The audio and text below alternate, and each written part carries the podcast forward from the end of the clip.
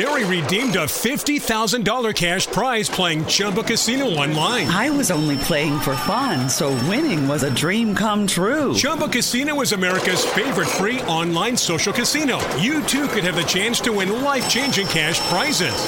Absolutely anybody could be like Mary. Be like Mary. Log on to ChumbaCasino.com and play for free now. No purchase necessary. Void where prohibited by law. 18 plus terms and conditions apply. See website for details. The voice in the preceding commercial was not the actual voice of the winner. Mary redeemed a $50,000 cash prize playing Chumba Casino online. I was only playing for fun, so winning was a dream come true. Chumba Casino is America's favorite free online social casino. You too could have the chance to win life changing cash prizes. Absolutely anybody could be like Mary. Be like Mary.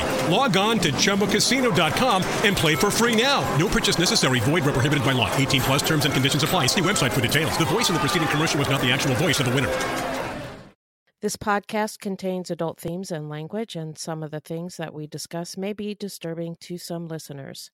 In this podcast, we discuss sexual assault, torture, race, and murder. Listener discretion is advised.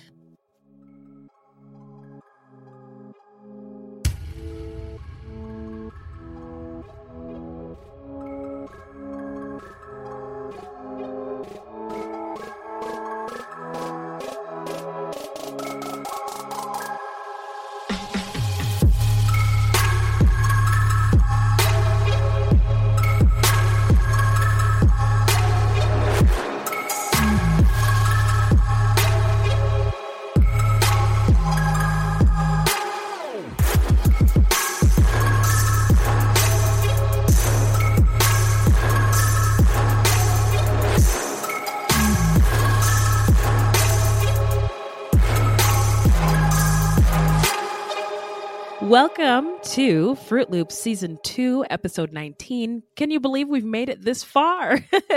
so, thank you all so much for listening. Fruit Loops is a podcast about true crimes committed by people of color and their victims that we don't hear or know much about. Now, contrary to popular belief, not all serial killers are white dudes. No way. Uh, there are many well documented cases of serial killers of color, and Fruit Loops is a podcast all about them.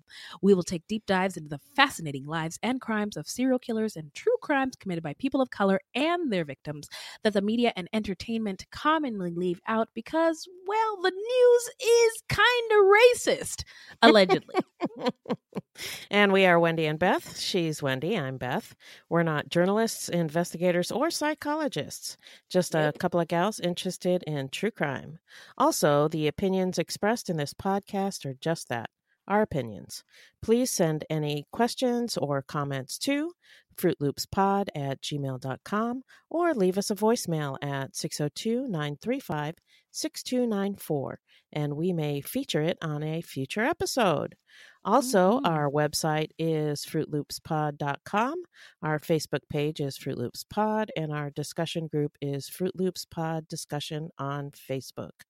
We are also on Twitter and Instagram at Fruit Loops Pod. And if you want to support the show, you can send us a donation on the Cash App, which you can download to your phone or you can find online at cash.me slash dollar sign Fruit Loops Pod.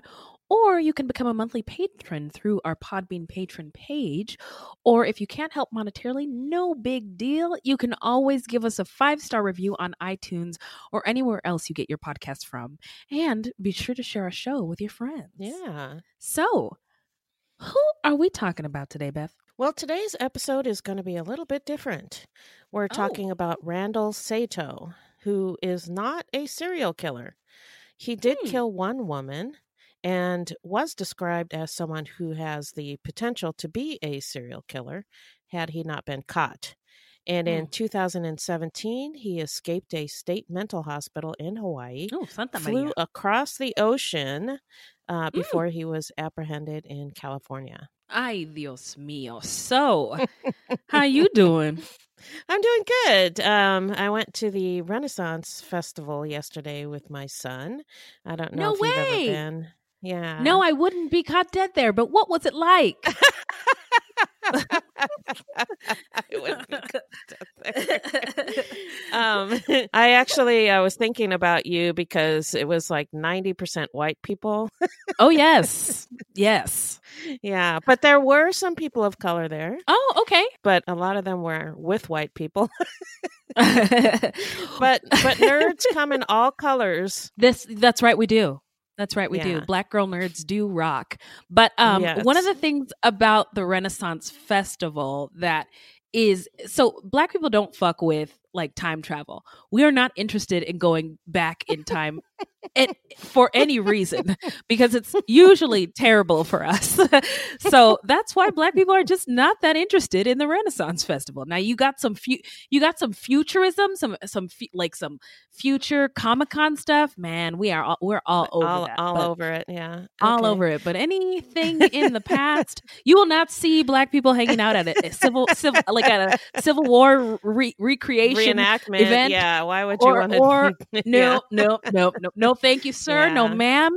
And we will not be seen at uh, these Renaissance festivals. but that's okay. I'm. It sounds like you had a good time. Yeah, well, a lot of it is people um, selling their wares, art, and stuff Uh-huh. like that. So, so that was cool. I found some really nice ceramics. Um, Ooh. yeah, and then there's a birds of prey show where they uh, Oh. hawks and owls and stuff like that. Mhm. That's pretty cool. Oh, okay. And Okay. actually, the the Arizona Renaissance Festival is huge compared to a lot of the other ones.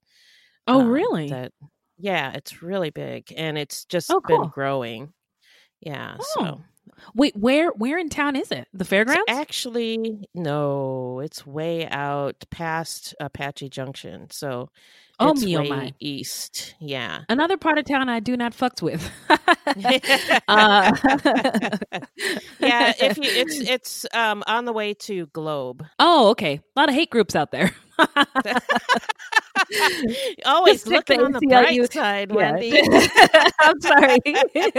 we gotta we gotta stay ready out here in these streets. And one of those ways we do that is avoiding places knowing, where knowing people want to kill us. people. Yeah. Yeah. so anyway, that, it was fun. My son, uh, I think I told you he's into photography, and so he got Oh, some really yeah. good pictures, mostly of the Cool. the birds, the birds of prey. Uh huh. Did you eat one of those big old turkey legs that they have? Yeah, I I did. I don't usually, um, but Oh. The line for everything else was really long, and the shortest line was the turkey leg, so I got one. That's funny how that works. Oh, cool. I really wanted to get. They had tandoori chicken, so I really wanted to get that. But uh, What is the that? line was super long. It's a Indian uh, chicken. They use a special spice on it that's really tasty. I I love Indian food. Ooh, oh, grr, me too. I love the Mhm. spice. The yes, me too. Love spices. so how are you doing? I am I am good. Thank you for asking. I really needed this weekend. It felt like it was a really long week.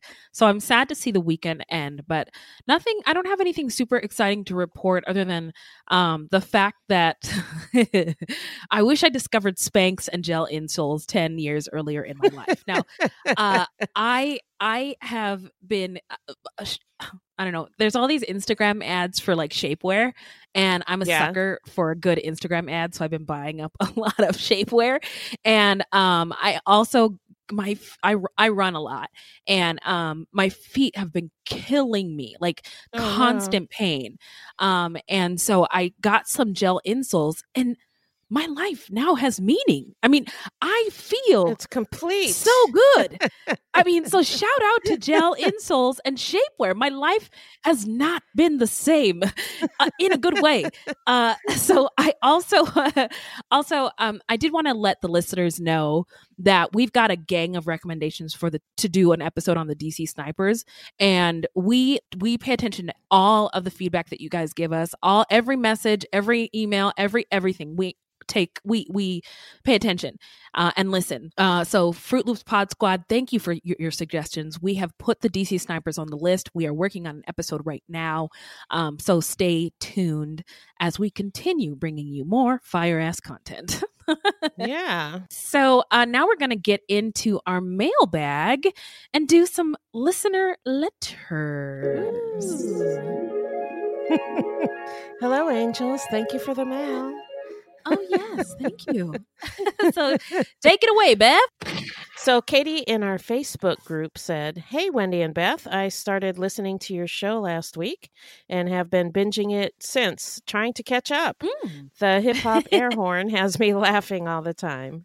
You both have a have great chemistry as hosts, and it's refreshing to find an awesome podcast that brings POC serial killers to light. Love your show. So Aw, thank boo, you, we love Katie. too. Uh, We love you. That's special for you, Katie. now, um, this was so exciting. We got a voicemail, y'all. We have a phone number you can call and get at us and ask us questions and tell us things. So, shout out to my girl Donica in Maryland. Here's her. Here's her voicemail. Hi, Beth and Wendy. This is Dominica from Maryland.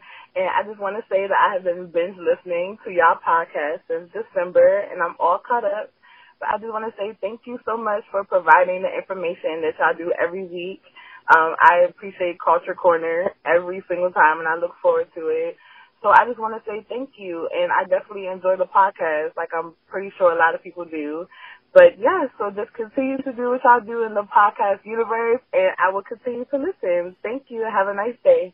All right. Thanks so much, Danica. Thank you. And hip hop air horns to you, sis. Thank you, thank you, thank you. Um, more thank yous. we got to thank everybody who's a part who's a part of this Fruit Loops community, Fruit Loops Pod Squad. Um, we've got some new supporters that we wanted to shout out. Tara La Perla, um, and Tara. I don't have any other information on you other than Tara. so, and uh, TJ Nichols. Yo, that tickles. Uh, so, hip hop air horns to both of you. And thank you for supporting our show. Um, keep an eye out for your merch. Um, to all our patrons, thank you for your continued support. We are putting the final touches on our bonus Q and A episode. It will be um, the first thing that we post finally uh, for our patrons. And we thank you for sticking with us and for being patient. We will get there, and we just really thank you. So um, now, Tara, I wanted to mention. All I know is your name is Tara, and um, I, I'm newer to the Cash app, but I couldn't find a way to communicate with you to ask you for your address. So if you are listening, we want to send you merch, but we need your address. So please email us or DM us uh, and let us know your mailing address so we can send you some goodies. Okay, girl or boy. uh, so uh, now we are going to take a quick break and then we're going to get into the story when we come back.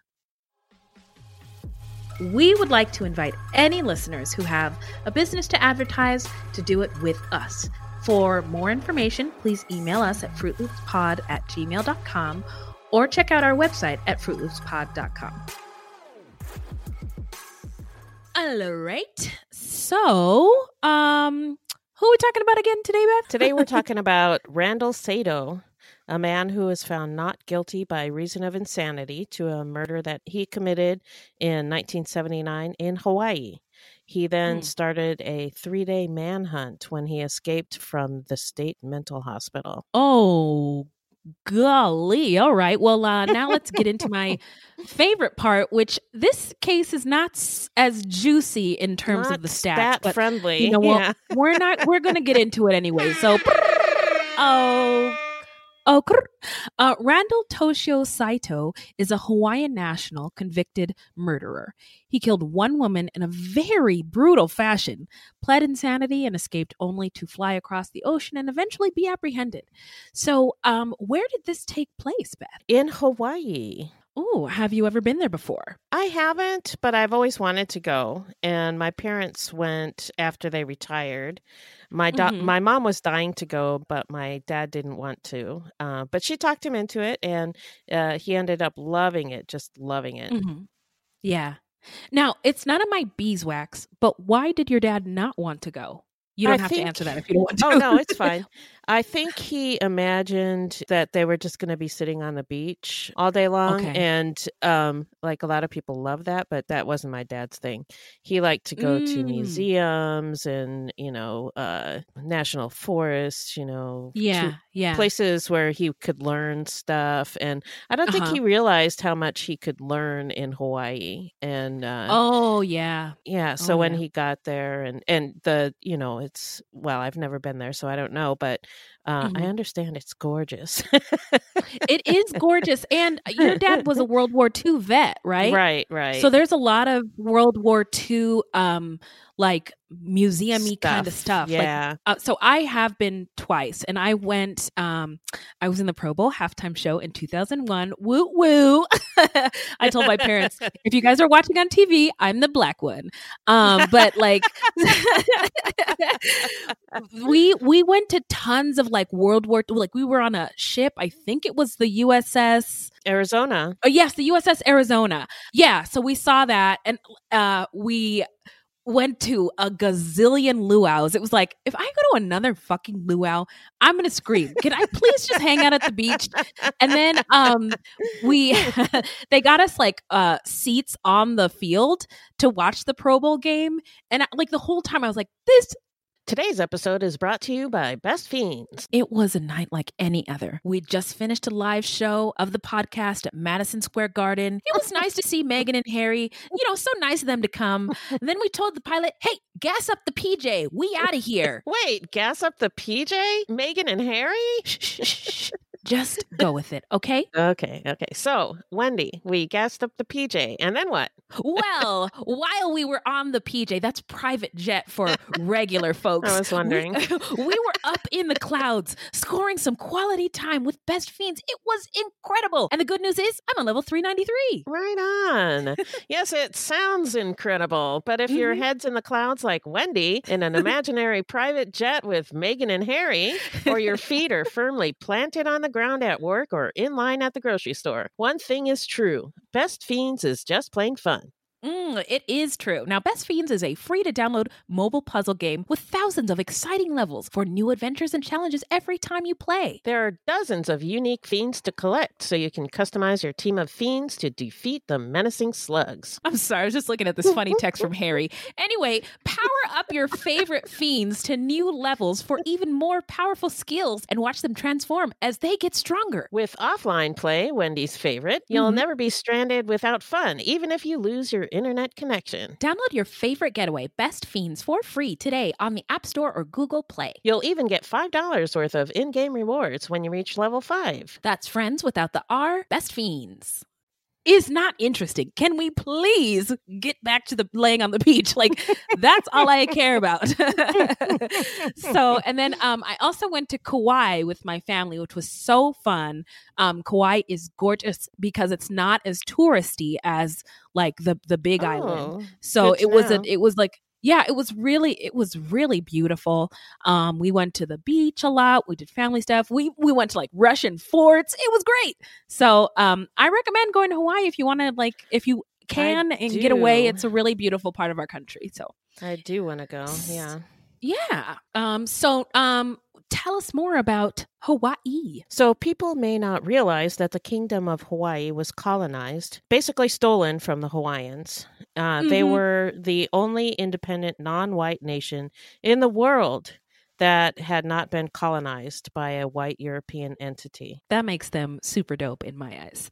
Mhm. Um, Ho- Hawaii was the 50th state to join the Union, and the way the U.S. went about it is some fuckboy shit. So we'll start at the beginning. Also, Barack Obama, my favorite president, was born there. yeah. Hey. So Polynesians arrived in Hawaii uh, about 1500 years ago after navigating the ocean using only the stars to guide them and I believe they were also in canoes. So Oh, yeah. cool, cool, cool. So they were isolated from the rest of the world until 1778 when Captain James Cook landed at Waimea Bay on the island of Kauai, becoming the Mhm. first European to make contact with the Hawaiian Islands. And Mhm. this began a long period of Western influence. And in 1835, the first sugar plantation opened on Kauai. The Hawaiian Okay. Islands garnered recognition for their prime agricultural land, and agriculture became a dominant economic force. And guess what happens then? Hey, added to America's greatest hits. Mhm. Uh, um, it's you know somebody posted something, and I think it was in our Facebook discussion group. It was a poetry jam, and the poetress, the poetry woman, uh, was a black woman. Um, I think it was about white privilege, but one of the things that stuck out to me in her spoken word poem uh, was how are you going? to How are you colonizers going to come in uh, and say that you found a place that was never lost? And I thought Yeah. of I thought of this episode like Hawaii was fine. so, Yeah, um, yeah. by the 1850s, Hawaii's plantation production was on the rise, and a need for more labor is realized. The first workers were recruited from China. Workers also make their way to the islands from Japan, Korea, the Philippines, and Portugal. Japan actually organized and gave special protection to its people, who comprised about 25% of the Hawaiian population by 1896. And in the 1880s and 1890s, the Kingdom of Hawaii was ruled by a king and queen who traveled the world. Hawaiians had their own language, their own customs, religious beliefs, and practices.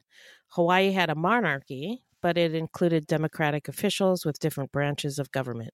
It just didn't look like the United States of America's democracy. Hawaii had strong fruit and sugar industries. So in 1887, King Kalakaua was forced through the use of intimidation by the armed militia to sign the Constitution of the Kingdom of Hawaii, which was a legal document prepared by anti monarchists to strip the Hawaiian monarchy of much of its authority, initiating a transfer of power to American, European, and native Hawaiian elites.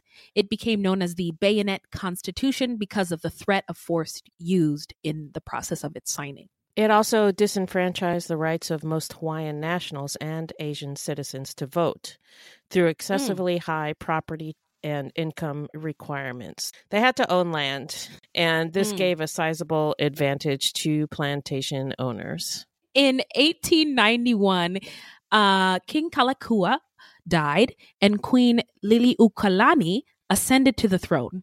Queen Liliuokalani attempted to restore royal powers in 1893. She was actually pretty dope. She limited the ability of white businessmen from coming in and doing their business nonsense, and the US businessmen did not like that. Surprise, surprise. And the US Hmm. government conducted, yes, hmm, I, Hmm. uh, this story is all too familiar. Familiar. so- yeah. Yes. and the US government conducted a coup, but it was super sneaky and slow. She was placed under house arrest by businessmen with help from the US military. Against the Queen's wishes, the Republic of Hawaii was formed. And then cut to limiting Native Hawaiians' rights and prostituting the nation. And in Mm. 1898, Hawaii was annexed by the United States through the Newlands Resolution as the territory of Hawaii. Hawaiians did not want the annex. They had a sophisticated society of their own, and most Hawaiians were happy under the Queen's rule. Now, Native Hawaiians' uh, non whiteness challenges Americanness, specifically United States of Americanness. We forget that it's part of American imperialism's greatest hits, as I mentioned before. In Mhm. 1959, it was given statehood, but was taken as part of the military industrial complex expanding during the Cold War. Americans introduced the concept of race, and it was pretty effective in dividing people, making conquering them easier. Uh, sound familiar? Ever heard of it? Mhm. Yeah, yeah.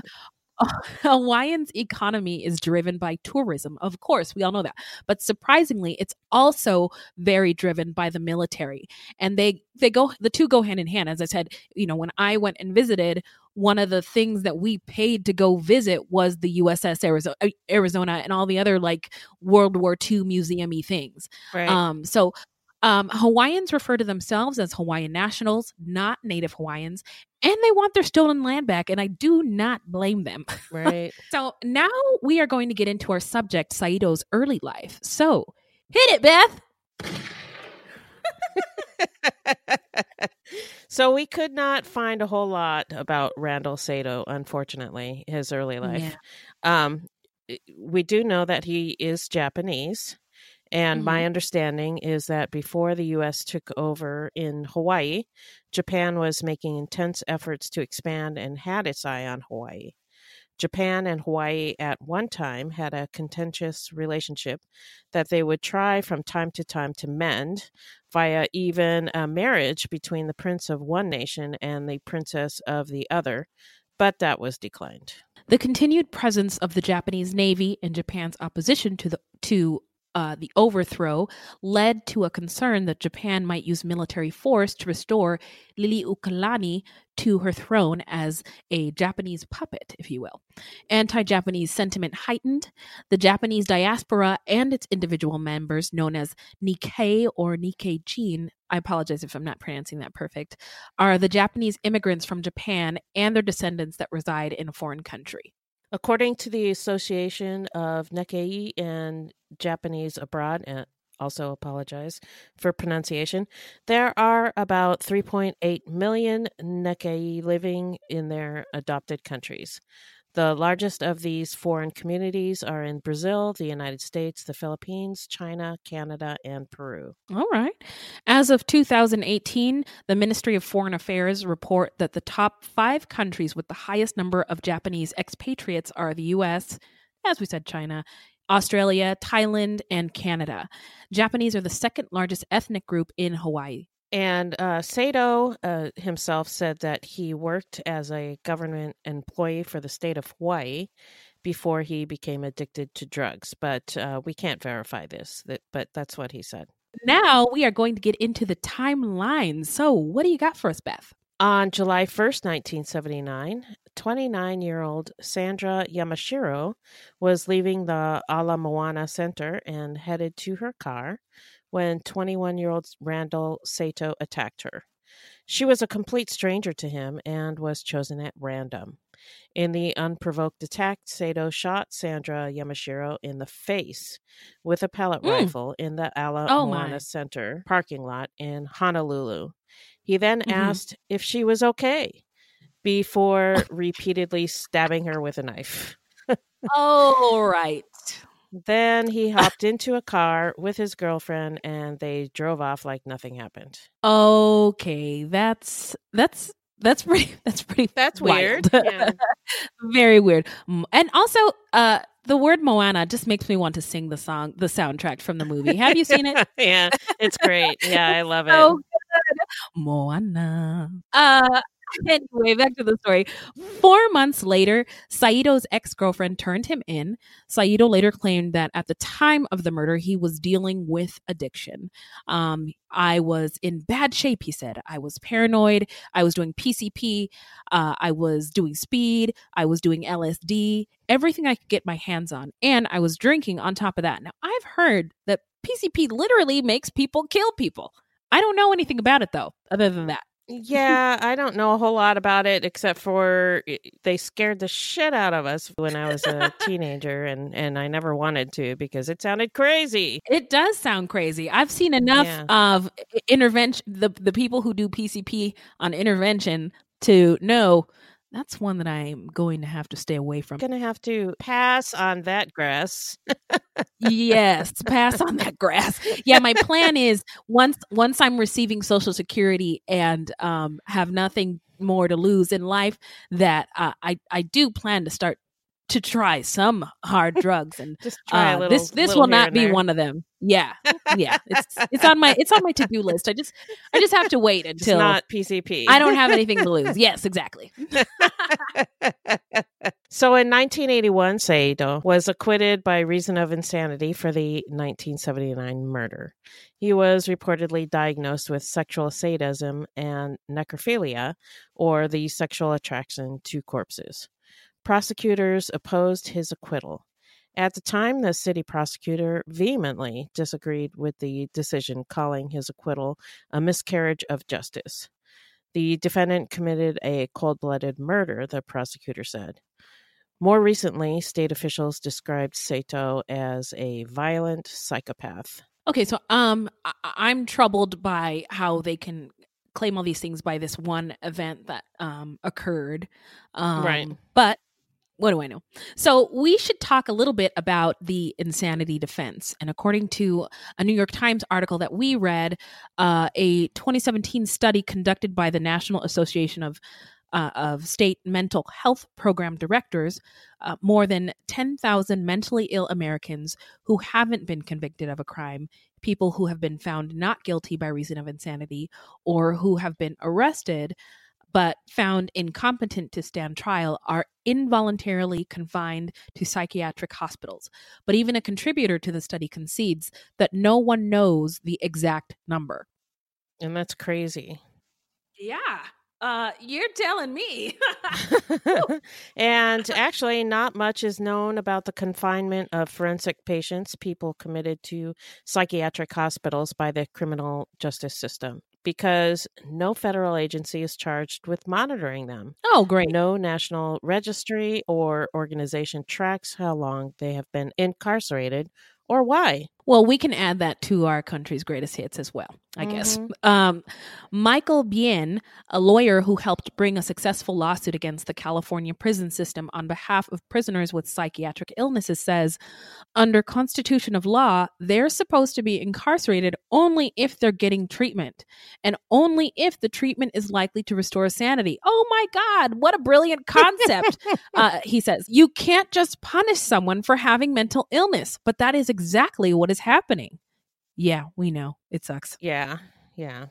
The insanity defense has been part of the American judicial system from its founding. British hmm. law mm. has long reflected the moral sense that society has a duty not to punish people who can't comprehend or control their crimes. But people don't like the insanity defense, as they often see it as a means to escape justice. Come on, guys. uh, I mean, do let's let's be like the great Melania Trump says. Let's be best. what is her stupid ass campaign? I don't remember. Something like that. She copied it from Michelle Obama. Anyway, uh, I'm not trying to kill you here. These are just facts. I just started choking.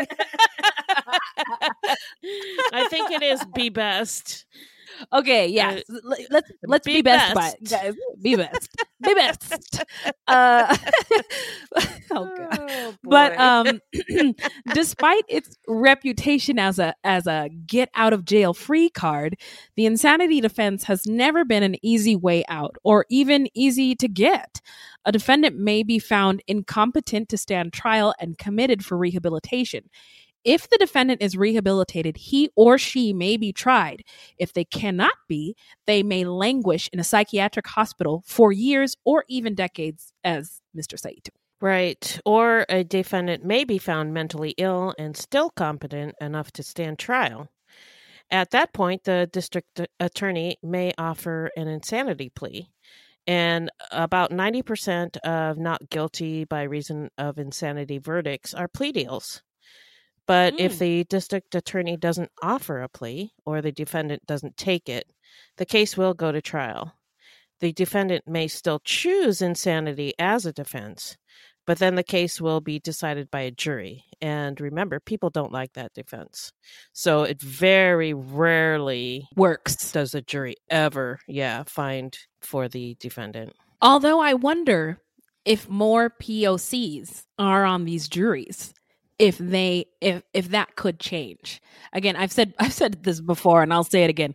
You don't want to get jury duty? Just be a black woman because they are not checking for us to be on any goddamn jury. They don't want us now so i wonder i wonder if that might be different if the makeup of of juries looks different.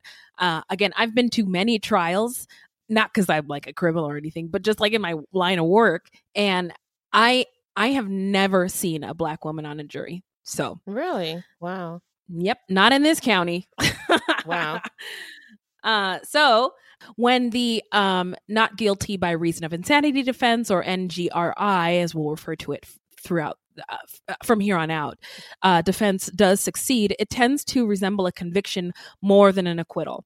NGRI patients can wind up with longer, not shorter periods of incarceration as they are pulled into a mental health system that can be harder to leave than a prison. I didn't know that.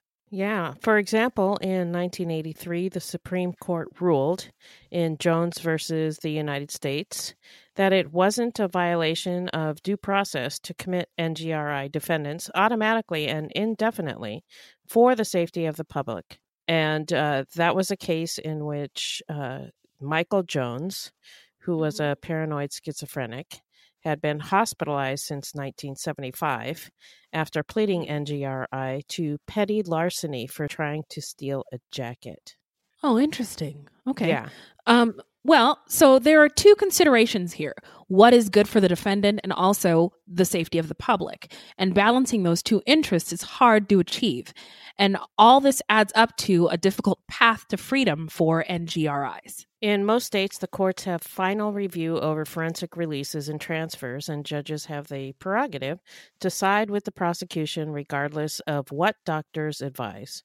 And politics can determine if a person will stay locked up for a really long time, regardless of whether it's safe to let them go. Elected judges, fearing bad publicity, may refuse to release an offender into the community. Speaking of elected judges, I um, took your recommendation to listen to um, Preet Bharara's latest or, or second to latest podcast, the one uh-huh. he liked he liked her tweet about about with um, Bryan with Bryan Stevenson, uh-huh. and Bryan's opinion is that we should not elect judges. Yes, because their I decisions agree. are based on reelection Politics, and not yeah. true justice. Yeah. Yes. Um. So I, I just want.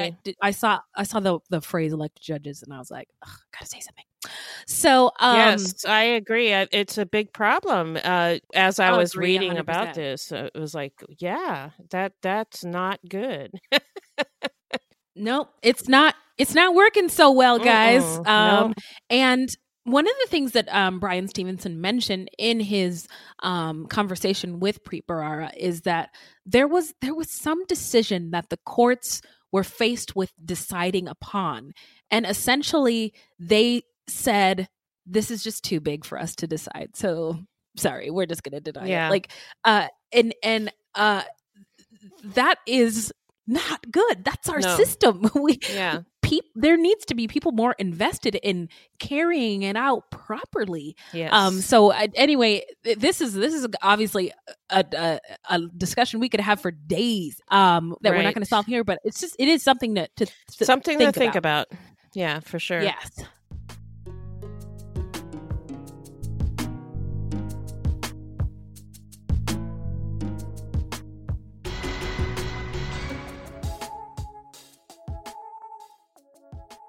So, back to Saito.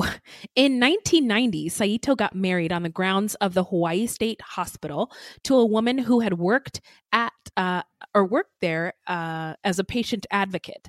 According to court records, that that marriage lasted 10 years and they divorced in 2000. In 1993, Saito appeared in court asking a circuit judge to rule that he was no longer mentally ill or dangerous.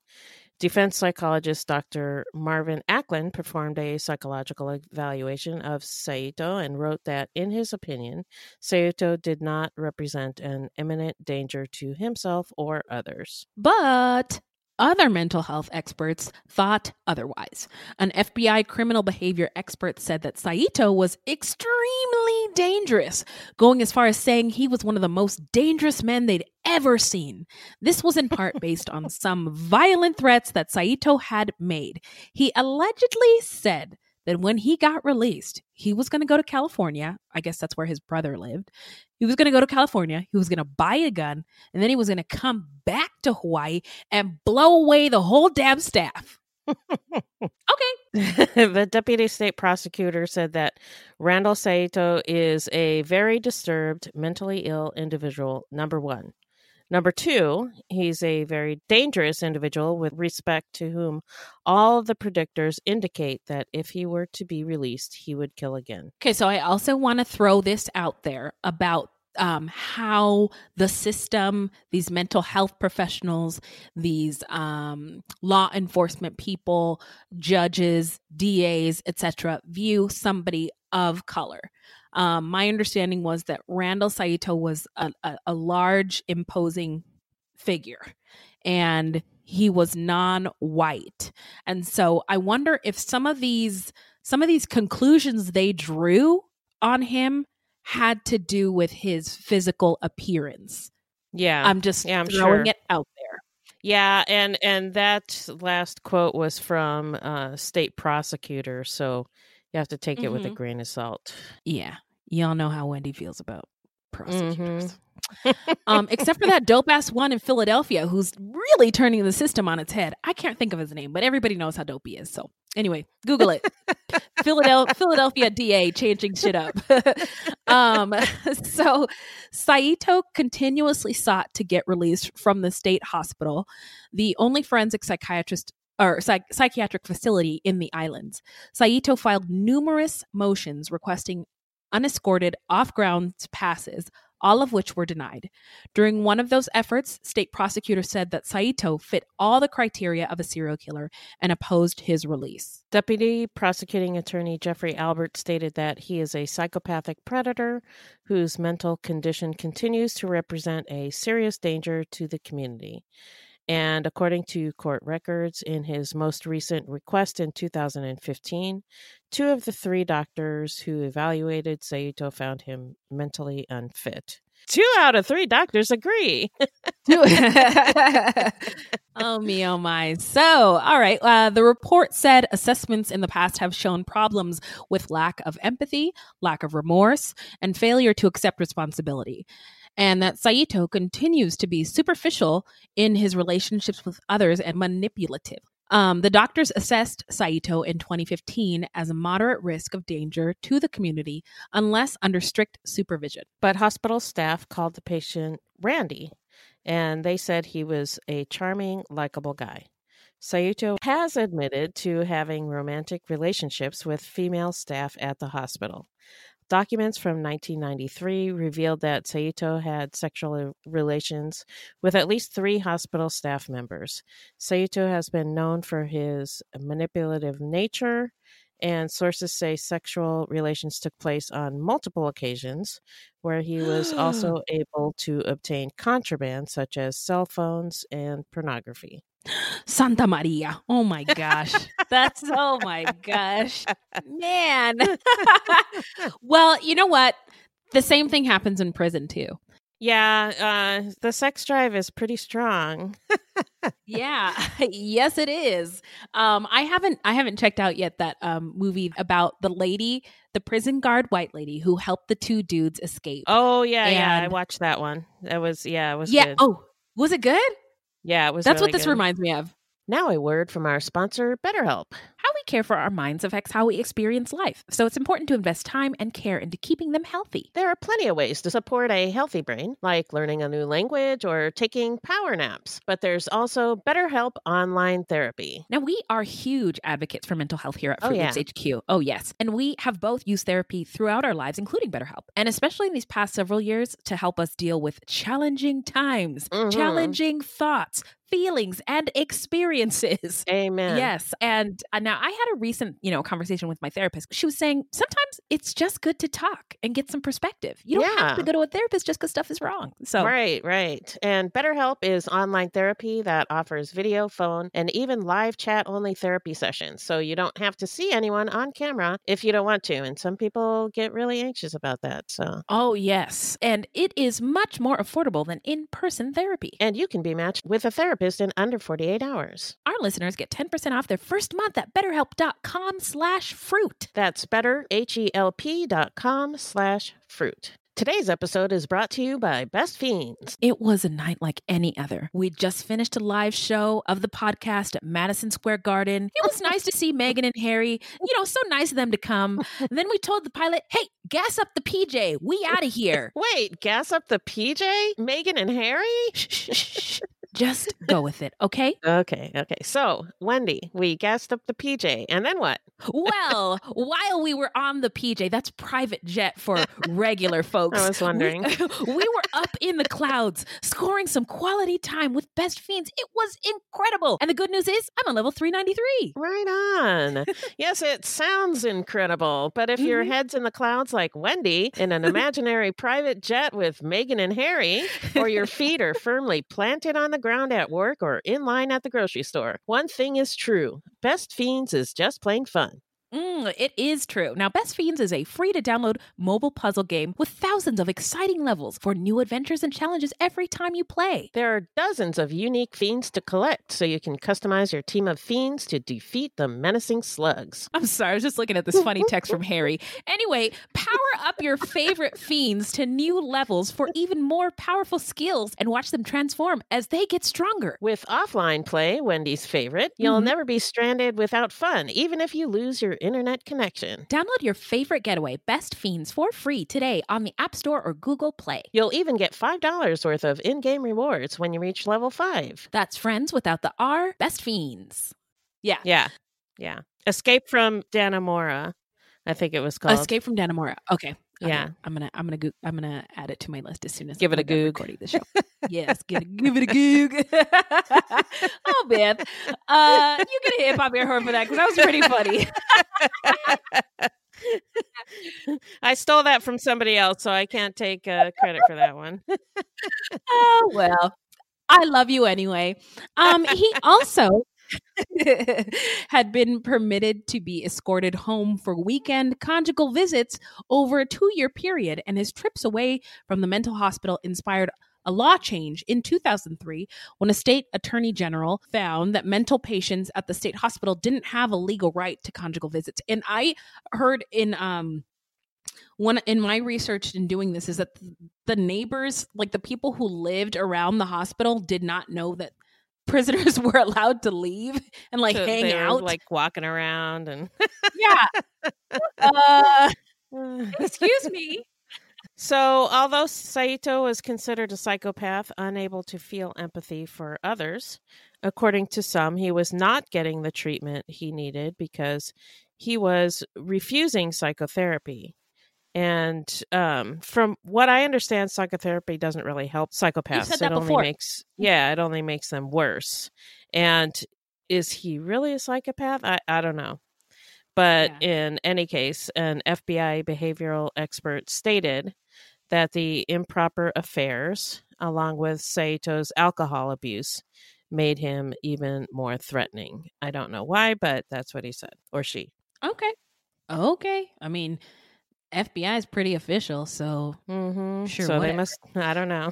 they must know what they're talking don't about. know. I guess. I don't know. you know well okay when we when we watch because one of the bonus episodes we're going to do is about our our review on 13th and one of the things now i've seen 13th a few times one of the things that's interesting to point out is uh you find that with regard to poc and poor people's leaders such as Martin Luther King, Stokely Carmichael, um, Malcolm X. The, the FBI is a heavy part of the narrative, um, and Hmm. so I, I, I am. I mean, I know the FBI is official, but like, I just You're suspect. I don't know if I hundred. I'm I'm kind of suspicious. Kind of Mhm. you know not. I'm not hundred percent on board that they are like uh you know always doing. They know what the, fuck they're right- talking about. Yeah. Yeah, I so okay, so that's that's just me. Watch 13th, maybe you'll agree. I don't know. Um but anyway, on uh November 12th, 2017, Randall Saito walked out. He just walked out of the Hawaii State Hospital at 9 a.m. empty handed and no backpack, no supplies for his escape. He walked one mile to Kaneohe Community Park and along the way at about 916 he called for a cab. I asked him where he was, and that's when he said he was going to be at the park, said the Charlie's taxi dispatcher. She said that Saito identified himself as Bill.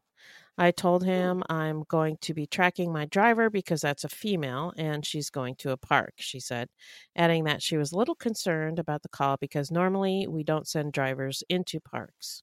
A little strange for the time. At 10 Mhm. a 10:08 a.m. the driver arrived. Surveillance video inside the cab caught the exchange. "Hi Bill, how are you?" the driver asked. Great, he says, and complains about the distance. Oh my God, quite a walk. She didn't ask him where he was walking from. Quite a walk from the mental hospital. Uh, Oh boy. The surveillance video clearly shows that when Saito got into the cab, he had a backpack stuffed with supplies, including an iPhone with a portable charger. During the ride, he begins to text on the phone, then starts rifling through the backpack as if he's seeing what's inside for the first time. At one point, he asks the driver to hurry. Do you want to play the taxi driver or Saito? I'll do I'll do the taxi driver. Okay. Um This is the fastest way to Nimitz to Lagoon. I'm making a flight, that's why. Oh shoot. Okay. What time does the plane leave? Well, I've got until 10:30. Oh no. Yeah, so they're going to leave without me. And scene. That was terrible. But anyway, you get the idea. yeah, yeah, yeah. So uh, Saito then called the charter company to let them know he's running late. The driver pulled into a charter plane company off Lagoon Drive just after 10:30. Well, that was pretty quick because it was 10:08 when he got in, uh, or when he called, where a charter plane was waiting for him. He had booked the flight ahead of time using another name, and he paid one thousand four hundred and forty-five dollars cash. Unlike commercial planes, chartered planes do not require TSA security checks. Convenient. Yeah, yeah. And and it may sound strange that he chartered a plane, but apparently that's pretty common in Hawaii to go from island to island on chartered Oh, interesting. Oh, okay, okay. When I first read that, like, he chartered a plane, but yeah, apparently it's pretty common. So Well, and, and people do it, uh, you know, stateside to to do their Instagram flexing. You know what I mean? Like you can you can rent a charter plane. It doesn't have to go anywhere, but you can like rent it for like a few hundred bucks just to get some pictures taken in front of it. So it's oh, like, really? Yeah, girl, Huh. the flex on the ground. Oh yeah. Huh. Never even thought about doing that. Not for a second. well, it's not my to do list, but I know that some of the youngins are out here doing that nonsense. Lil Bow Okay, Wow, I see you. So it was at the uh, hangar where the chartered plane was that he changed his clothes. He dumped the Aloha shirt that he was wearing and the red jacket, uh, which were later recovered by police. He changed into a black jacket, and this is totally different a white printed Aloha shirt Whoa. and a ball cap, and then boarded the plane to Maui. The charter flight landed in Maui just after 11:30 a.m. and he headed to the terminal to check in for Hawaiian Airlines flight 46. Law enforcement sources say he bought the ticket on Travelocity and got through security lines using an alias. Less than an hour later, about 12:25 p.m., flight 46 left Hawaii for San Jose, California. The plane landed at about 5:30 p.m. Hawaii time, uh, and more than nine hours after his escape. So, um, I don't know. I just I love San Jose. That's where I was born and raised. Hello, All what's up, San yeah. Ho? Hey, I live there too.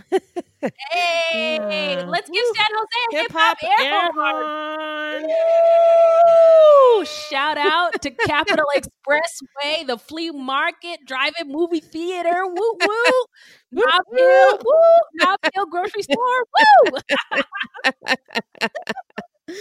Yeah, so, um, although the plane landed uh, nine hours after his escape, uh, the state health department had not yet notified police and state Oh, sheriff's no. deputies that he was gone. So he arrived in California on Sunday night, two hours before the state hospital informed police that he was missing. Now, when I say this is fuckery, this is what I'm Yeah. referring to. This is some absolute fuckery. The moment they knew this man was gone, they should have let somebody know. Yeah. Um, okay, but you know, when we know when we know better, we do better. So I, I don't think that would fly in 2019. I don't know. I don't know. I, I could be wrong. This was only a couple of years ago, so Not that long ago, and there are still politicians out here thinking that it's okay to do blackface if it was for a costume Yeah, party. So yeah, uh, uh, everybody is a little bit behind. Yeah.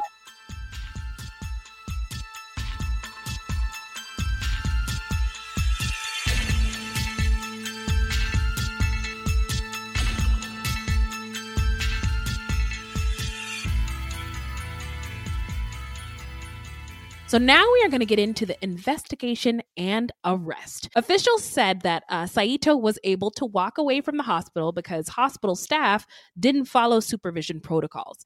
At about 7:30 p.m. on November 12th, hospital staff finally called 911 to report Saito's disappearance. And about two hours after he arrived in San Ho, an all points bulletin was issued at 8:30 p.m. Hawaiian authorities began searching for Saito. This is a dangerous individual. We need him off the streets, said State Attorney General Doug Chin. The state is in close contact with law enforcement to make this happen. On Tuesday, November 14th, 2017, Saito called a cab from a hotel in Stockton, California. That driver didn't have a good feeling about Saito, saying he talked to her at length and came off as weird. She said Saito told her during the ride that he was ultimately trying to get someone to take him to Nevada, um, Las Vegas, or Lake Tahoe, either one. I'm going to be here for a short, brief amount of time, he said. That night, as she was watching the news, uh, she saw Saito's picture. I looked up and I was like, whoa, he was in my cab yesterday, she said. I had a psychopath loose in my cab with me. I feel very whoa. blessed that I'm alive. Shout out to you, sis. I'm happy you are alive too. Yeah. Amen. Uh, she called her dispatcher and told her he'd likely be calling back again for another ride. And on Wednesday morning, on November 15th, he did. Saito called Yellow Cab again, requesting the same driver, but she refused. So Yellow Cab sent someone else to pick him up and also called authorities. All right. Now we're getting somewhere. Yeah. Deputies from San Joaquin County Sheriff's Office swooped in when the cab driver stopped at a gas station. A man who witnessed the scene said there was cop cars everywhere. He said that law enforcement converged on the area very quickly. They all just swarmed in. They handled it amazingly. And Saito was arrested without incident at about 10:30 a.m. Woo! Got him. when arrested, he had more than $6,000 in cash and high quality fake Washington State and Illinois driver's licenses bearing his photo with different names. According to authorities, Saito had planned his escape well in advance, the proof being that his ticket to California was purchased online and he paid for both his cab ride and his charter flight in cash using an assumed name. And a medical staffer at the Hawaii State Hospital who had worked with Saito said that he's a master at getting people to do what he wanted. While the staffer didn't know how Saito got out, he thought Saito had outside help and was planning an escape for a while because of his manipulative nature. He's a smart guy. He's not impulsive. It was not an impulsive act. He had some planning he had to have had someone on the outside. Oh, absolutely. Um, yeah. Saito gave many interviews after his arrest. And by the way, I couldn't find any. Did you? What? Yeah. Yeah, I found some. Oh, well, maybe I wasn't looking that hard. anyway, uh, he said, because I wanted to know what he sounded like but I, right. I will have to go back, I guess. Um, he said he came to California after escaping a psychiatric hospital in Hawaii for safety, and so that he could prove himself. I want people of Stockton to know that I didn't come here to hunt them down or hurt people. He said, The woman I murdered in 1979, God bless her soul. I have regretted it every day since that day it happened. He claimed that he did not feel safe at the Hawaii State Hospital. Saito said, I've been at the Hawaii State Hospital for 37 years, and during that time, my behavior has been nothing less than exemplary. I've never assaulted staff or patients, even though I've been assaulted by staff and patients. Now, I do believe that. Now, um, yeah. this is another problem with our system is that we uh we um don't pay people who work um like as orderlies and things like that um enough for them to like um we pay them shit. my, yeah. pay them shit. And so like we just had this hacienda heights fiasco in yeah. in uh in phoenix up the it's actually up the street from my house. Oh wow. Um yeah uh, and um th- th- this is an individual who wasn't paid very much to take extremely good care of people who really needed it. Um, and, you know, I think I just I just think that that needs to be examined. When Perhaps you don't, yeah, when you more- don't pay people very much, then you don't get you don't Quality always get the best quality. Yeah. Yeah, yeah. So anyway, the Hacienda Heights thing is where an orderly um had sex with a patient who was in a vegetative state, and then all of a sudden there's a baby coming out. Yeah. All of a Um, sudden, she had a baby- baby. yeah. All of a sudden she had a baby. The baby's fine. The woman is fine. The the man has been arrested um and charged, but um you know something we got to think about. Should not happen. Yeah. It should not have happened. You're right. Um, Saito claimed that he came to Stockton because he went to high school in Lodi and used to hang out in town. He said that he left because he was desperate to have some kind of proof that he could be in the community without messing up, quote unquote, and that um, the hospital had no intention of releasing him. Well, of course not. You killed somebody really Yeah. badly. he also stated that he was not a sex offender or a psychopath. He added that the necrophilia is my fault. I used that as an excuse to get into the state hospital from the get go in 1979, which I don't know uh, why he would say that because I don't think that's something that would get you into the state hospital. But anyway, Saito would not say how he was able to pay his way to California, but ultimately took responsibility for his actions. The truth is, I did what I did. I'm culpable. I'm very sorry, but I can't change it. Well, maybe claiming necrophilia just sort of puts you automatically in the psychopath like uh bucket. You know what I mean? Yeah, but they they jail psychopaths. Yeah. So I don't I don't know why that would uh you'd be uh better off saying that you didn't know why you did that or, you know, I don't know. Mhm, Maybe mhm. but maybe he thought that it I don't know. I don't know. That's what I'm, I'm I was just thinking that maybe he thought it would put him in the psychopath um bucket and that he would have a better shot at getting into a hospital versus a prison and that's why he brought that up. I mean, he's obviously a really smart guy. You know what I mean? So well, yeah, he um, escaped from a mental hospital and flew across the ocean. So yeah, un- undetected. so uh, anyway a state attorney general's office investigation found no single employee directly responsible for the escape a nearly 1600 page redacted copy of the report doesn't offer any significant details into how saito was able to escape and fly to california before authorities were notified he was missing Lax oversight contributed to Saito's escape, the report said.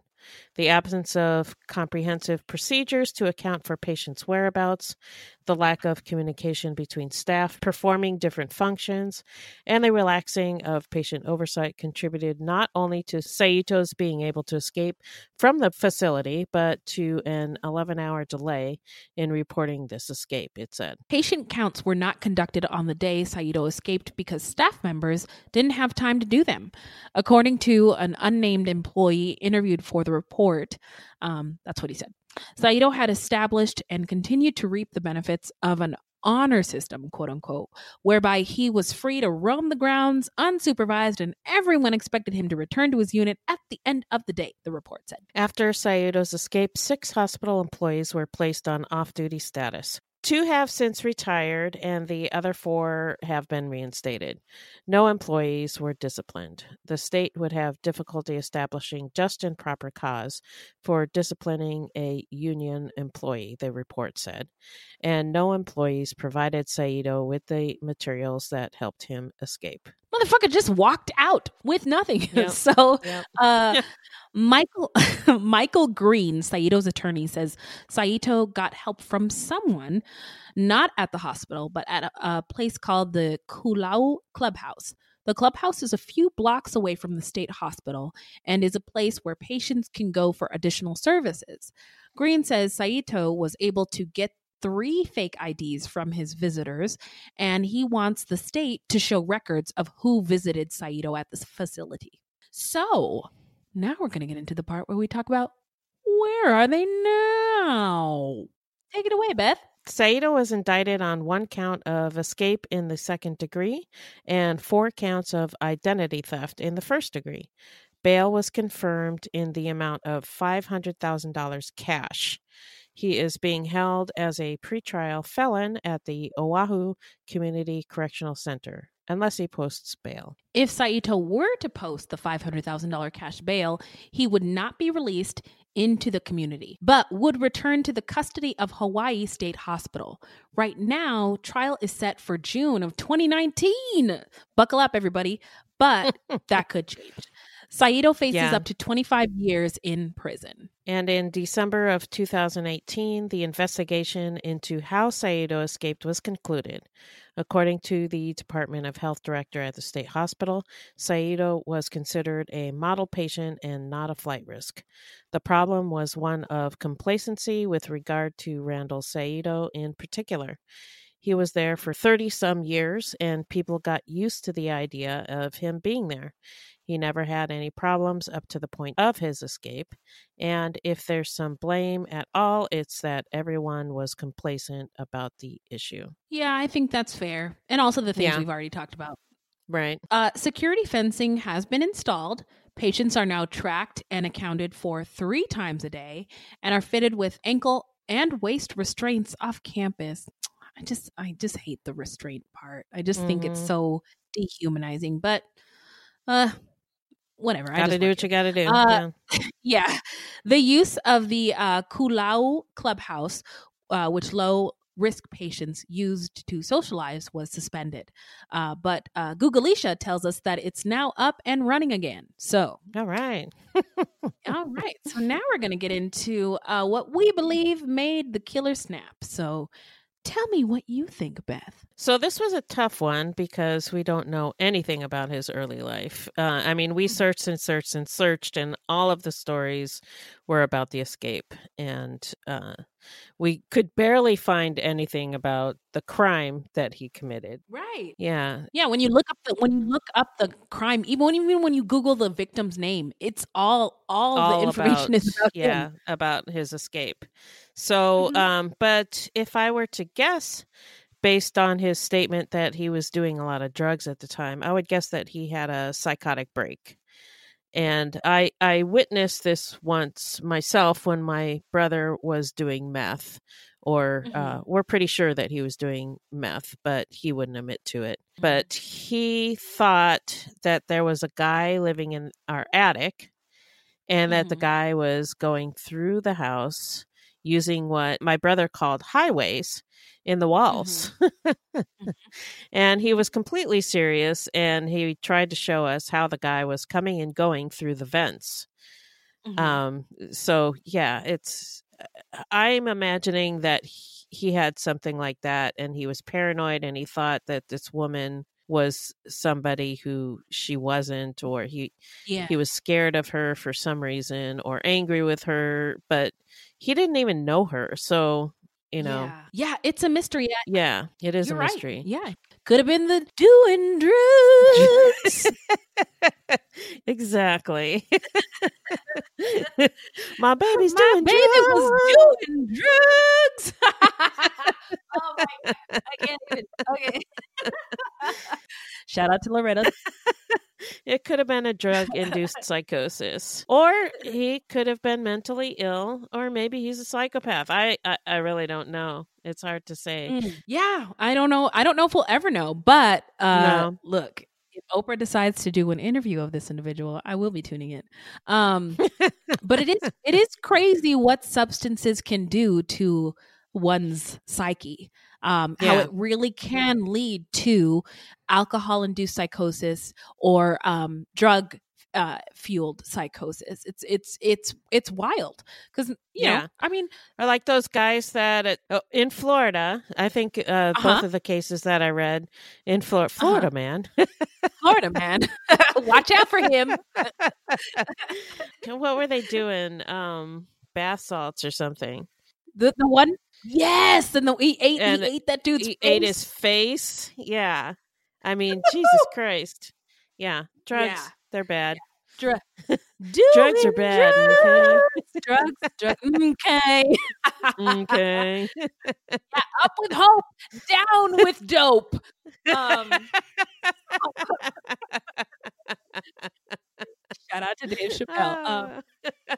so Um, I'm I'm honestly drawing a blank on this one. I didn't find anything about his childhood, like you, military service or any other institutionalizations. It's a mystery to me. Um, but this is fucked up. So yeah, that is some fucked up shit. yeah, so this is some fucked up shit, bro. Uh, so now we're gonna get into our takeaways. So I'll start if you'll let me. Um, Go ahead. I think that we need more mental health inpatient facilities and better run facilities for violent offenders with mental health issues. It's a big ass problem, one that those in power, i.e., politicians and the courts, don't have the balls to solve. Again, I mentioned that Preet Bharara episode with Bryan Stevenson, where he cited um, a court decision where within a it was it was the wrong decision for the court to make, but one of the judges uh, wrote a dissent, um, basically saying, "You guys." This is a big ass problem. Clearly, you don't have the balls to solve it. Like, so Yeah. um, I'm I'm I'm piggybacking on that. But seriously, um, get a group of women, uh, POCs, LGBTQ, people with disabilities and mental illness, and victims of uh, the prison industrial complex in a room, and I'm confident that all those people will be able to solve this problem. Not a bunch of white dudes in black robes. So Yeah, yeah, yeah. It's a it is a really serious problem, and uh, like you mentioned, when politics get involved, elected people in authority don't really want to solve the problem. So, Nope. so much as they want to get reelected, and Yeah. uh, a lot of folks actually don't really care about the mentally ill if it's not somebody in their family, and they just want them locked up. Mhm, Uh, and I mhm. felt uh, like in this story, a lot of the statements given by officials were pretty exaggerated. Like, this is the most violent guy we've ever seen. Right. And, you know, come on, guys. I, yeah, I don't know how dangerous this guy actually was. I mean, yeah, he did murder someone, but after Mhm. almost 40 years in a mental hospital, after not hurting anybody, is he is he still dangerous? Uh, I don't know I we'll don't know. never know. There's so many Yeah. conflicting opinions, and we we don't. We're not there. We haven't spoken to him. We're not psychologists. We're not journalists or comedians. That's right. We're nobody. so I don't know. Like- I, I just found this story just it, it was pretty interesting to me. It was, and um, I, I, I have to admit, I've heard the story covered before, but nobody talked about the justice system. Nobody talked about how the justice system looks at non-white males, especially large, imposing ones, um, who have committed, you know, crimes. Uh, I didn't hear any discussion about drug use and and what that. So so I I want to let the Fruit Loops Pod Squad know that I'm happy to bring this story to you from our perspective because I hope that it Mhm. gives you a bunch of new things to think about and Right. um so that you can have conversations with the people in your circles about these kinds of things. And I don't know maybe Fruit Loops will change the world. Who knows? Who knows? it could happen. it could happen. See mom? Um anyway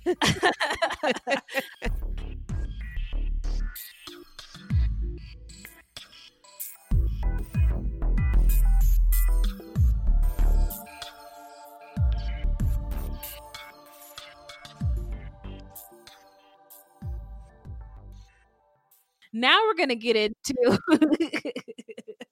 uh how not to get schmurdered or murdered um so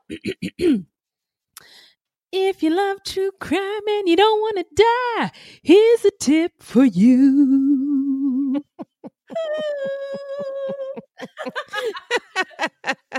That's new. I like it. hey Uh, so this segment is not intended to be victim blaming. We thought of this segment because I read somewhere that a lot of people listen to true crime because they want to know what they can do to be safer. But in my mind, this is not meant to blame the victims. It's just learning from other people's mistakes. Sometimes we have no suggestions for a particular episode and we'll just offer up generic tips. Okay So, um, thinking about uh, the one crime that this guy committed, uh, attacking the lady in the parking lot, um, I looked up Mhm. some tips, and I'm just going to read them. Um, so, uh, here, here they are. okay i'm ready All right. So park in well lighted areas near your destination. Avoid parking near strangers, loitering, or sitting in vehicles. Remember where you parked so you can return directly to your vehicle. That's a good one.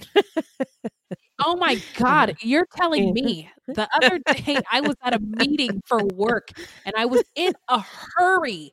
And then the meeting was over and it took me an hour walking through this parked? parking Oh garage in high heels. Oh, Couldn't remember where I parked.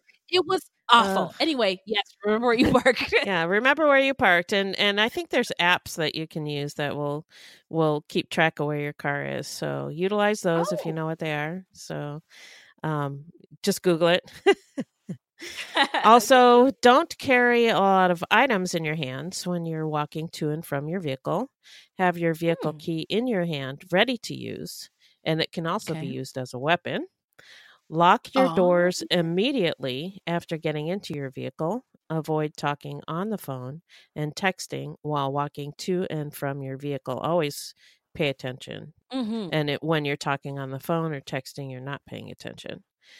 Walk confidently and at a steady pace. Make eye contact with people as they pass. Give Mhm. them that fuck you look. Oh, yes, I know it well. Thank you, Beth. You're welcome. Listen to your sixth sense. If you feel uneasy about a situation or a person, walk the other way. Call for help, ask for an escort, report the situation to uh, a security guard, wherever you are, whatever. Don't ignore your gut. And that's it. Well, I think those are some wonderful tips. A thank you. So uh, now we're going to get into some serial killer and crime news. Now, I found an interesting news story on our Facebook discussion group, um, and uh, it popped up in a couple of my timelines. It popped up in our group, but I also saw it on Twitter. Um, so I, I, I decided to give it a little read. Um, uh, right. But I want to I want to give a shout out to Sasha, who is in our discussion group, who um, I believe posted the story. Um, it's an article titled "The Science of Serial Killers is Changing," thanks to um, oh wait. Sasha Reid is the author of the article, not. It's also group. the girl in our, our Facebook group, not the same Sasha. really. the There's two. Sashas. Yeah. Two Sashas. I know. Oh, okay. Oh, well, that's wonderful I, news. I double I double checked that. Yeah. oh, okay, okay. Well, I see you, Sasha. Both of y'all. All right. So, uh, in her in she did an in depth analysis of uh that can maybe help us understand serial killers more. Um, uh, it is it's very intentional, says Reid, as a doctoral candidate in developmental psychology at the University of Toronto. Shout out to Canada. She is trying to demystify the circumstances that lead people to commit multiple murders.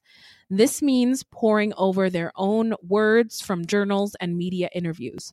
She believes that these people, serial killers, are very poorly understood. Agreed. That's why we have Fruit Loops. Mhm. Reid, Yeah. who is due to finish her dissertation in May, has so far analyzed about 70 serial killers with her colleagues. Her hope is to reveal when their w- warped perspectives take root and how this kind of damage can be reversed when it shows up in children, which would be a really, that'd be dope. Um, Yeah. Little is actually known about how serial killers think and why they develop the way they do. Um, Reid is among a small number of researchers who believe the time has come to probe their minds in exhaustive depth. Um, so uh, sh- she goes on to say in, in the article the thought of six dozen serial killers uh, is an unsettling one. But for Reid, this sample is just the tip of the homicidal iceberg. She's creating a massive database filled with information on 6,000 serial killers from around the world. This involves searching for documentation about 600 different key details. So, uh, now, Beth, I know that you love that FBI profiler, but I don't think John his Douglas. criteria included 600 key details, su- such as being bullied or having a father with a history of criminal behavior that may have influenced a person's path to, ser- to, to serial murder. She's also compiling a separate database of people who have gone missing in Canada. Her hope is to create a picture of who these people are and to understand who might have harmed them because hurt people hurt people, right? People Right. who are very poor, mhm, people who are very poorly understood. Um, Reid, who is due to finish her dissertation in May, has so far analyzed about 70 serial killers with her colleagues. Her hope is to reveal their uh, warped perspectives uh, and when they took root, and how this kind of damage can be reversed when it shows up in children, as I mentioned. Um, notably, serial killers feel like they are constantly being pushed around, mistreated, and emasculated. Um, this is not to say that certain behaviors or cultural shifts are to blame for mass murder. Fruit Loops does touch upon that, so you're welcome. um, some some serial killers did, in fact, survive horrific abuse as children. Others weathered much milder situations, but still believe their entire world is filled with abuse. So it sounds like she hasn't concluded anything definitive yet, but she's doing the Lord's work by trying to figure this stuff out. So I'm hopeful that um, she has a diverse full of, pool of cases, and I look forward to her final analysis. Um, so we'll link up to her this article in our show notes if you haven't already seen it in our Facebook discussion group. So Yeah. now we are going to get into the part of our show where we shout out any content by any really any minorities uh, and any um, true crime goodies. So, um, did you have anything, Beth? I don't. No? Okay. Well, I would like to shout out since we talked about Hawaii today, uh, the Offshore podcast. Offshore is a podcast uh, storytelling initiative from Honolulu Civil Beat. It's a nonprofit community supported news outlet serving Hawaii. Um, their small team of multimedia reporters are dedicated to shining a spotlight on important issues by elevating traditionally unheard voices, um, kind of like we do. Season three is about the adoption of Hawaiian kids from the Marshall Islands who were essentially it sounds like adopted illegally. Now I've only listened Wow. to season three. I didn't I didn't realize there was a season two and a season one. So I'll have to go back and check those out. And you can too. Um, but uh, season three follows a young man on his quest to find his birth family. Um, it's well done. It's a topic I had heard nothing about before, and it's really, really interesting. So Um, sounds take a listen. Yeah. Yeah, yeah, it's cool. So um where can the people find us, Beth? Our website is fruitloopspod.com. Our Facebook page is Fruit Loops Pod, and our discussion group is Fruit Loops Pod Discussion on Facebook.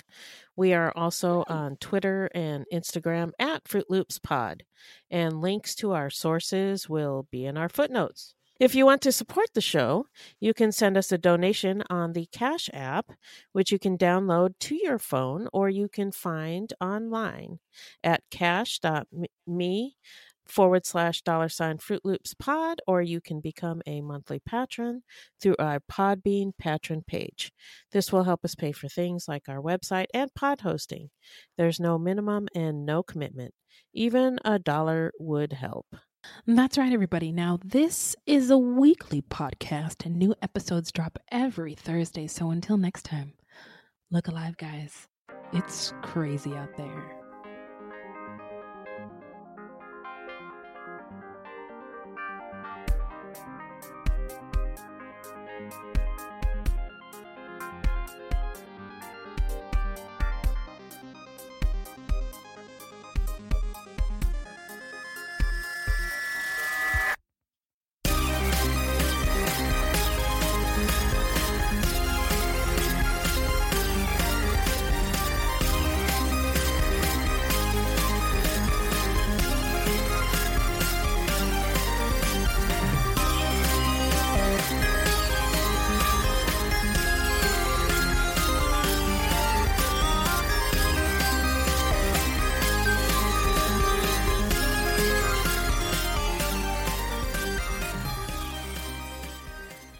Hello, this is Gary Chahot welcoming you to check out the French History Podcast.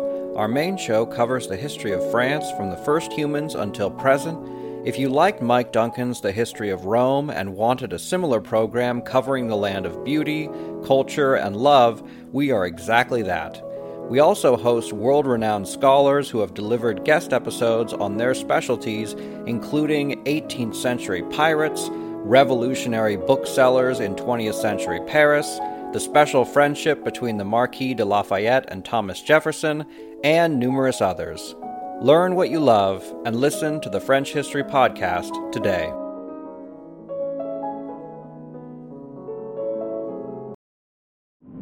True terrors of horror, bizarre happenings, unexplainable events. On our podcast, Disturbed, terror takes center stage. Each episode is a journey into the darkest corners of human existence, delving into bone chilling tales of kidnappings, serial killers, maniacs, and the very essence of your worst nightmares coming to life on this weekly true horror show. Disturbed is not for the faint of heart. It's an exploration of real, unadulterated horror sourced from everyday people. Each episode is a descent into the macabre, where we narrate stories that will leave you on the edge of your seat and crawling in your skin. We navigate the disturbing narratives that lurk in the shadows, offering a raw and unfiltered listen into the most terrifying aspects of the human experience. Enter at your own risk and let the unsettling tales unfold in the haunting realm of Disturbed. And remember, listeners, stay safe out there.